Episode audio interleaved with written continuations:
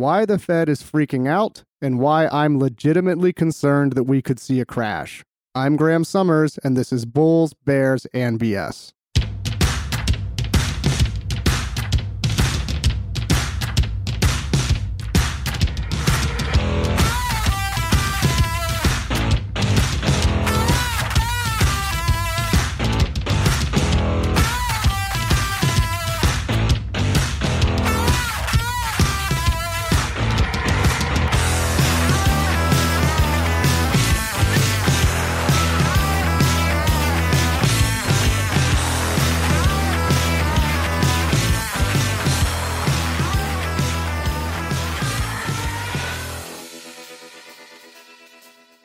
Welcome back to Bulls, Bears, and BS. I'm Graham Summers, Chief Market Strategist for Phoenix Capital Research, and today is Friday, March 24th, 2023. So I didn't mean to scare you with that introduction, and I didn't mean to be a doomer gloomer, but some things are happening that are really quite concerning behind the scenes. So if we wind the clock back a couple weeks ago, we had a sort of mini banking crisis on the west coast of this country, specifically in the regional banking system. And by quick way of review, let's just assess what happened, and that will help lead to where we are today. A number of banks, specifically Silicon Valley Bank, got itself into some serious trouble over the course of the last year or two. The way that bank got itself into trouble is, first and foremost, it seemed to have abandoned a lot of its risk management protocols. The bank wasn't really maintaining solid leverage or capital requirements, and it was lending out quite a lot of money to startups, which in turn were being financed by VC funds, which in turn kept their deposits at the bank. And by the way, those startups also were keeping their money at the bank. So it was a very circular, kind of incestuous setup. Beyond this, the bank didn't seem to be aware of the risk of interest rates. And what I mean by that is that when inflation entered the financial system and the Federal Reserve announced that it was going to start hiking rates, some banks took note of that and hedged their portfolios. Remember from our previous broadcasts that the way banks historically work is a depositor puts his or her money in the bank and the bank pays a low short term interest rate on that deposit. The bank then turns around and loans out five, seven, even ten dollars in loans that it charges a higher interest rate on or it uses money to buy long duration assets like mortgage backed securities, mid to long term treasury bonds, corporate debt, and the like. The reason this can be problematic during a regime in which interest rates are rising is that as interest rates rise, bond yields rise. And when bond yields rise, bond prices are falling. So if you own $95 billion worth of bonds and interest rates start rising and those bonds drop in value, you're sitting on a lot of unrealized losses. This was exactly what happened for S- Silicon Valley Bank. They were sitting on, I believe, 11 or 12 billion in unrealized losses as far back as July of 2022. And by November of 2022, it had gone up to 16 billion. Why did that matter? Well, at the time, Silicon Valley Bank's entire shareholder equity was something like only $15 billion. So, as far back as July of 2022, the bank was sitting on unrealized losses equal to like 80 or 90% of its shareholder equity. The funny thing about bank runs and crises is that they ultimately come down to confidence, which is an intangible thing. In the simplest of terms, debt doesn't matter until it does. And while all of the issues I just described to you were sitting on Silicon Valley Silicon Valley Bank's balance sheet statements, and those were public. I mean, this was not like Bernie Madoff where everything was kept hush hush. These were in the financial statements that this bank was publishing every quarter. No one seemed to care. And then, sometime about three weeks ago, certain Silicon Valley based VC funds became nervous about that bank's financial standing and they started to pull their deposits out. And for every dollar of money that comes out of a bank deposit, that bank now needs to unload five, seven, maybe even ten dollars worth of its bond portfolio or its long-term loan portfolio. And this forced Silicon Valley Bank to have to rush sale something like $21 billion worth of bonds, culminating in a $2 billion loss, which in turn caused depositors to panic more and pull more money. And then before you know it, you've got a bank crisis. And unfortunately, this wasn't just Silicon Valley Bank. There was Signature Bank. There was a number of other banks involved in this. And the question becomes well, how did this happen? Well, part of it is because these were smaller regional banks that are not as heavily regulated as the big players like Wells Fargo or JP Morgan. Those big banks have to report to the Fed and the regulators on a daily basis about their unrealized losses, their capital requirements, and the like. Silicon Valley Bank wasn't required to do that. And so, in some ways, the Fed and the regulators weren't aware of this which is quite odd because the CEO of Silicon Valley Bank was sitting on the Federal Reserve of San Francisco's board of directors, which was indeed the bank in charge of regulating him. So that in of itself is kind of conflicting. But my point with all of this is that you had a number of banks that did some foolish things, got into some serious trouble, and the Fed and the Treasury had to step in and prop the system up. But again, this raises the question the big issue becomes that of contagion once confidence is shaken in a bank, and again, confidence is a very intangible thing, it's very hard to tell when panic's going to hit. But once confidence is shaken or fear sets in, things tend to get moving pretty quickly. And I believe the real reason everyone's so freaked out is because of the over the counter, unregulated derivatives market.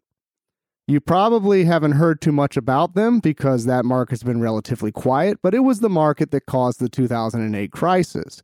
There are two types of derivatives. There are derivatives that are traded through public clearinghouses, meaning that they're regulated, there's a clearinghouse that's passing the trade, and then there's the things called over the counter, which are derivatives that are traded between banks, hedge funds, large institutions, financial players, and these are totally unregulated.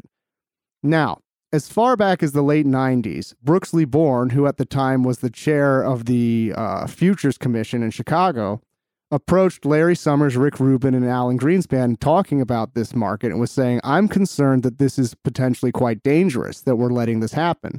And Greenspan and his pals told her, if we attempt to regulate this thing, it's going to implode the markets. Now, remember, that was the late 90s. Fast forward about 10 years, and once again, the over the counter derivatives market is systemically important during the great financial crisis of 2008. In that particular instance, the over the counter derivatives that everyone was so concerned about were these things called credit default swaps, were essentially bets or insurance against the default or insolvency of a financial firm or a bank. And at that time, that market was, I believe, 50 or 60 trillion dollars in size. Now, the 800 pound gorilla in the derivatives market is interest rate based derivatives or derivatives that are kind of hedges or somehow related to bond yields, which in a way makes sense because if bonds are ultimately the bedrock of your financial system and the yields on those things are the risk free rate of return against which all risk assets are priced, then, and you've been in a bull market in bonds for something like 40 years, then it would make sense that everyone who's trying to get more yield is trying to hedge things and that they're really concerned in terms of a black swan regarding yields going against them. Now, the interest rate based derivatives market is something like 500 trillion in size. So this market's something like 10 times larger than the credit default swap market, which caused the great financial crisis of 08. And I believe that this is the market that's got everyone secretly panicked. Because if you think about it, yes, regional banks are systemically important when you add them all up together, but there isn't really evidence that all of these guys were engaged in this kind of insanity that Silicon Valley Bank was caught up in. And that certainly doesn't explain why Credit Suisse is collapsing, and it doesn't explain why we're seeing credit default swaps blowing out on Capital One or Deutsche Bank. The only thing that in my mind would explain that is that, well, A, somehow everybody who's in charge of managing risk for these institutions is incompetent and hasn't hedged their risk appropriately. Or, and this seems more likely, behind the scenes, the over the counter derivatives market for interest rates is becoming a significant risk. I mentioned before that there's about $500 trillion worth of these things. I want to emphasize that that is notional. That doesn't mean there's 500 trillion dollars worth of risk out there. You know, if uh, when you're talking about a derivative, you're essentially talking about a bet between two parties on how something's going to move. And so while one party may be putting $5 in and the other party is putting it $5 in, which makes it look notional value, say 10, the real at risk money might only be $2. So, for all we know, the actual dollar amount of money that's at risk in the over the counter interest rate based derivatives market might just be, say, 5 trillion or 1 trillion, which, while it's shockingly high, it's nowhere near the 50 or 60 trillion of the credit default swap market that took down the system in 08. However, the problem with all of this is again that this market's totally unregulated, which means that the people who are determining what these things are valued at are the banks and the investors themselves. There's no public clearinghouse, there's no third party clearing group that's actually making sure that these trades are viable, that they're valued at what they should be, and that it's an accurate reporting of financial data. And as we found in 08, a lot of times these sophisticated models that the banks and the financial institutions use to value this kind of stuff end up being pretty worthless, especially when you're in a crisis of confidence. So I bring all of this up because I'm trying to explain to you why things seem to be unraveling so aggressively behind the scenes, when in reality, all that's happened is a handful of regional banks got themselves into trouble in the US, and Credit Suisse got itself into trouble, which honestly, it's been in trouble for years and years, so that's actually nothing new. I suspect that behind the scenes, because of the bear market in bonds and because so few players seem to have actually considered their interest rate risk on their bond portfolios, that the OTC interest rate based derivatives market is starting to kind of wake up. And as a result of that, large institutions, which tend to be the groups that own the most of these things, are suddenly on higher alert, which is why the Fed and the Treasury are getting so actively involved. Now, I want to be clear here. It does make sense that the Fed and the Treasury stepped in rapidly for Silicon Valley Bank. I don't agree with the bailout necessarily, but I do understand that they were trying to very quickly establish confidence, trying to stop bank runs from spreading. Because the one thing the Fed and the Treasury absolutely cannot control is consumer behavior. If you decide you want to get your money out of a bank, you can do that. No one's going to stop you. And there's an added component here, which is mobile banking. You know, everyone always tells us technology is great. You know, the more technology we have, the better. But sometimes there's secondary consequences of things. If you go back to 1987 and the crash they had then, that crash was actually not as bad as it could have been because everyone had to use phones to try to get their orders in. And the phones got blocked because so many people were calling. So think of it this way you had, say, a thousand people trying to sell something, but only one could get through at a time to their broker to actually get the sell order in. These sorts of issues don't exist anymore. Everybody has things like Robinhood or E Trade or Ameritrade on their phones, and you don't have to call anyone. You can just sell stuff yourself. And similarly, you can log into Chase or Wells Fargo, whoever, and transfer money from one account to another using just your phone. So banking has really sped up quite a lot. And I think the reason why the Treasury and the Fed were so aggressive when it came to stepping in and propping things up with the Silicon Valley Bank and these other smaller players is they're somewhat aware of the fact that a bank run now would be a much more rapid and violent thing. It wouldn't be people going to banks and saying, hey, you know, I'd like to withdraw my cash and then taking the cash in an envelope and going somewhere else. It's people just hitting a few buttons on their phones. So I think part of the reason we've seen a little bit of a panic on the part of the regulators is they're aware that social media and mobile banking have really sped things up. But I think the other part of it is that the over the counter derivatives market is starting to become a concern. Um, what we typically are seeing with these things is they sort of don't matter for a long time and then suddenly they matter a great deal. I'm beginning to suspect they're starting to matter a great deal. We're seeing this in Capital One, we're seeing this in Deutsche Bank. You're seeing this where credit default swaps, which again are sort of bets on the insolvency or default of an organization, are spiking on these groups. So the reason I bring all of this up is because if the over-the-counter derivatives market really starts getting out of control, then yeah, we could absolutely see a crash right here and now. The other thing that could precipitate a crash is that mobile trading, mobile banking thing I mentioned just a minute ago. People can sell much more rapidly now, and there really isn't a bottleneck that would stop orders from coming in if everyone suddenly panics. Finally, there's another thing that's on my mind, which is the fact that why is the Fed and the Treasury spending so much money?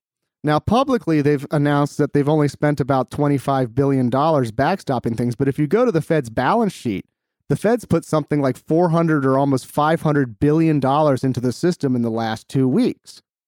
To put that into perspective, the entire quantitative tightening, which is the process by which the Fed shrinks its balance sheet, is only a little bit larger than that and the Fed's been doing that since June of last year. So basically the Fed's undone two thirds of its quantitative tightening in the span of just two weeks. Now, that kind of doesn't really jibe well with what we're seeing on the surface. If on the surface the only concern is a handful of regional banks are in trouble, why is the Fed engaged in 400 billion, 500 billion dollars worth of balance sheet expansion? Now, there is a critical difference in what the Fed's doing now versus what it's done in the past. In the past, the Fed would engage in quantitative easing, which is where it prints new money and uses that money to buy assets from financial firms or large banks. These th- what the Fed's doing now is not quantitative easing. The Fed is opening credit lines and loans. So banks are coming in and borrowing money. They're not actually selling something to the Fed in exchange for capital. But still the point remains. We're talking 400 500 billion dollars worth of balance sheet expansion in this pace of 2 weeks. This is the kind of thing we haven't seen since the COVID shutdowns induced the market meltdown of March and April 2020. And it begs the question what exactly is going on behind the scenes that the Fed's having to do this? Another thing that concerns me is the Fed's owning, opening up currency swap lines with foreign central banks. Now, remember, the Fed's the only entity in the world that can print US dollars. And so, what happens with a currency swap line is a foreign bank, which maybe needs dollars, because remember, the dollar is the reserve currency in the world. It accounts for like 95% of all currency transactions. It's involved in something like 60% of global debt. The dollar's the, the kingpin of everything. And if you owe money in dollars and the bond isn't structured in such a way that you can pay it back using your domestic currency like euros or whatever, when things start getting hairy, you got to get your hands on some dollars. And this is when the Fed has to open currency swap lines, which is so that the Bank of England, the Swiss National Bank, the Bank of you know, the European Central Bank can come to the Fed and say, "Here's some euros. Please give me the the equivalent in dollars, so I can hand this out to whoever needs it for dollars." Or the bank itself, the central bank itself, actually needs access to dollars. Now, the Fed's announced just in the last week that it's opening its currency swap lines, which again raises the question what exactly is going on here? If this is just an issue of regional banks getting themselves into trouble, you wouldn't seen foreign central banks begging for dollars and the Fed having to do this. So again, this makes me wonder is the $500 trillion over the counter interest rate based derivatives market starting to blow up? Is the collapse of Credit Suisse triggering some issues that are now spreading to, to Deutsche Bank? And are we going to start seeing things on this side of the pond? The way we would pay attention to this would be we'd need to watch what's happening with the large banks in the stock market in this country. Firms that are sitting on the largest pile of this stuff are guys like JP Morgan, Goldman Sachs, Citibank, Bank of America, Wells Fargo, State Street, HSBC, Bank of New York Mellon, and the like. So I'm going to be paying a lot of attention to what's going on with the share price of those firms. If we start seeing they're selling off aggressively, I would take that as a clue that yes, the over the counter derivatives market is once again getting crazy. Now I realize everything I just told you is really freaking scary. It's it's basically me suggesting that we could see a crisis that's exponentially worse than 08. I'm not saying that. And I'm not telling you to panic. I'm not telling you to sell everything. And I'm not telling you that it's time to just, you know, bunker down and get ready for an 87 type crash. My job as a strategist is to make you aware of risks that are going on in the market. You can imagine how grateful the people who had deposits in Silicon Valley Bank would have felt if their strategist had told them six months ago, hey, maybe you should start diversifying and getting some of your capital into another bank. So, what I'm doing here is not saying all of this is happening. I'm not saying that this is a crisis is just around the corner. I'm just saying let's connect the dots. A couple regional banks got themselves into trouble and had to be bailed out or backstopped by the Fed and the Treasury. Credit Suisse went under, and the Swiss National Bank had to step in. The markets held up relatively well, but for some reason the Fed's having to expand its balance sheet by 500 billion in the space of 2 weeks. That doesn't make a whole lot of sense. Similarly, we're starting to see credit default swaps blowing out on Capital One, Deutsche Bank, and other players who previously haven't been really in that much trouble. This again doesn't make a whole lot of sense. And similarly, it's not making a whole lot of sense why Janet Yellen and Fed Chair Powell are coming out and having to say these things like all deposits are safe. Or President Biden's appearing on TV saying all deposits are safe, don't be concerned. I'm just connecting those dots and saying this suggests to me that there's something that's really concerning these guys behind the scenes. And my best guess would be that it's the over the counter interest rate based derivatives market. Alternatively, it could simply be the threat of a crisis of confidence. Remember, bank runs and things that grip the headlines are not conducive to economic growth. Citibank actually just reported the latest data for credit card spending that's occurred since the Silicon Valley Bank collapse. And it actually showed the largest drop in retail spending since we saw during the pandemic in April of 2020. So it's very clear also that these banking concerns are affecting how consumers spend money. Consumers account for something like 75% of the economy or GDP. So if consumer spending drops down, then you've got yourself a recession, which is what the Fed's trying to avoid. The Fed wants a soft landing. Moreover, while banks represent a very small sliver of the S&P 500, I think it's like 7 or 8% by weight, they account for something like 70% of mortgage loans, 60% of consumer loans and the like. So if the banks get themselves into trouble, while in terms of stock market size they're not that big, in terms of economic impact, it's really dramatic. So again, I may be totally wrong. It's happened in the past. Maybe the powers that be are just really freaking out because they don't want people to panic and pull their money out of the banks and trigger a recession and trigger, you know, a collapse in credit to consumers and to businesses, which would have a massive economic impact. Maybe it's just that, you know? Or maybe there is actually something happening behind the scenes in the derivatives market that's got these people freaking out. Regardless, I want to say that I believe the possibility of a crash is much higher currently than it has been in the past. This shouldn't be a huge concern for our clients because, as I've been urging everyone to do, you should be in 80% or more cash or 80% or more short term treasuries, T bills. Those should do just fine during whatever the heck happens, even the worst case scenario. But of course, be careful with your cash because, as we're finding out, the FDIC only will protect up to $250,000 of a deposit so if you've got more than that, maybe consider putting some of that money into another large bank so you've got the FDIC insurance on all of your capital. So again, I'm not trying to freak you out. I'm not trying to trigger a panic, and I certainly don't want anybody to just go out and sell everything.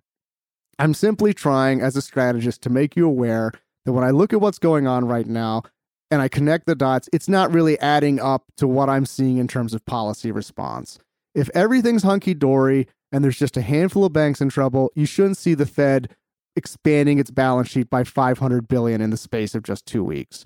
Similarly, you shouldn't see the Fed opening currency swaps to foreign central banks. So something's not adding up here. I don't know what it is. I've laid out the situation as best I can.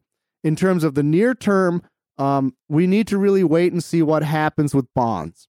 If the bond market starts to drop again and we see yields rising, that would suggest that somehow the bond market is smelling a Fed pause or that the Fed's going to no longer be as aggressive with monetary tightening, which is a sign that inflation is really going to start spiraling. However, if bond yields remain stable, that suggests that the Fed, to some degree, seems to have things under control, or at least the, the bond market believes the Fed is not going to let inflation spiral out of control. And then it becomes a watch and wait game for whenever the re- economy enters a recession. Historically, the recession is the signal for a recession arriving is when a bond yield curve inversion goes back to positive. We've talked about yield curves in the past. What it is, is it's the difference in yield on two bonds of different duration. One of the most famous ones is the 10s 2s, which is you take the yield on the 10 year treasury and subtract the yield on the two year treasury from it. And if that's negative, you have what's called a yield curve inversion, which means that the yield on two year treasuries is higher than the yield on 10 year treasuries. This is atypical, and usually it's a precursor to a recession. However, all it's telling you is that a recession is coming. The signal that a recession has arrived is usually when that inversion goes back into positive, meaning the yield on the 10 year once again becomes greater than the yield on the two year. What that would mean is that money's fly- flying into short term treasuries based on fear of short of economic duress. And that's usually the sign that a recession's arrived. Right now, we're not seeing yield curve inversions going back to positive yet. The lines have begun rising, meaning they're no longer spiking downward into negative territory, but they're not yet in positive yet, which tells us that the recession hasn't yet arrived. So, again, we have a lot of moving parts here. We're talking about over the counter derivatives, we're talking about contagion, we're talking about Fed policy, we're talking about inflation, we're talking about the threat of a recession, and it's really a lot to have to wrap your head around. So, my warning to anybody is if you find yourself stressing out and you find yourself having trouble sleeping at night because of this stuff, it's a sign you've got too much exposure in the markets and you need to lower your exposure. You need to sell something and get your positions down to sizes where they don't make you fret so much. I've been urging everyone to be largely in cash since April of 2022. And about a month or two ago, I urged everyone to get 80% of their capital into short term T bills because they're yielding 4 or 5%. It's better than having your money just sitting in a bank account or earning nothing. But again, you should be relatively safe if you're doing these sorts of things. If you're finding yourself stressed out, if you're finding yourself having trouble sleeping, if you're watching the markets every minute of the day and you're not an investment professional, then that's a sign you need to lower your exposure. You've got too much at risk right now. So, again, to kind of encapsulate everything I'm talking about, I'm wondering if the over the counter derivatives market is starting to percolate, show signs of duress again, and that's what's got everyone panicked. Maybe I'm just wrong. Maybe it's simply that cons- the powers that be are worried that consumer spending might drop off a cliff because of a mini banking crisis and that it's not really a warranted thing. I don't know. But these are the things I'm thinking about right now, and I wanted to share them with you so you could think about them as well. I'm Graham Summers, and this is Bulls, Bears, and BS.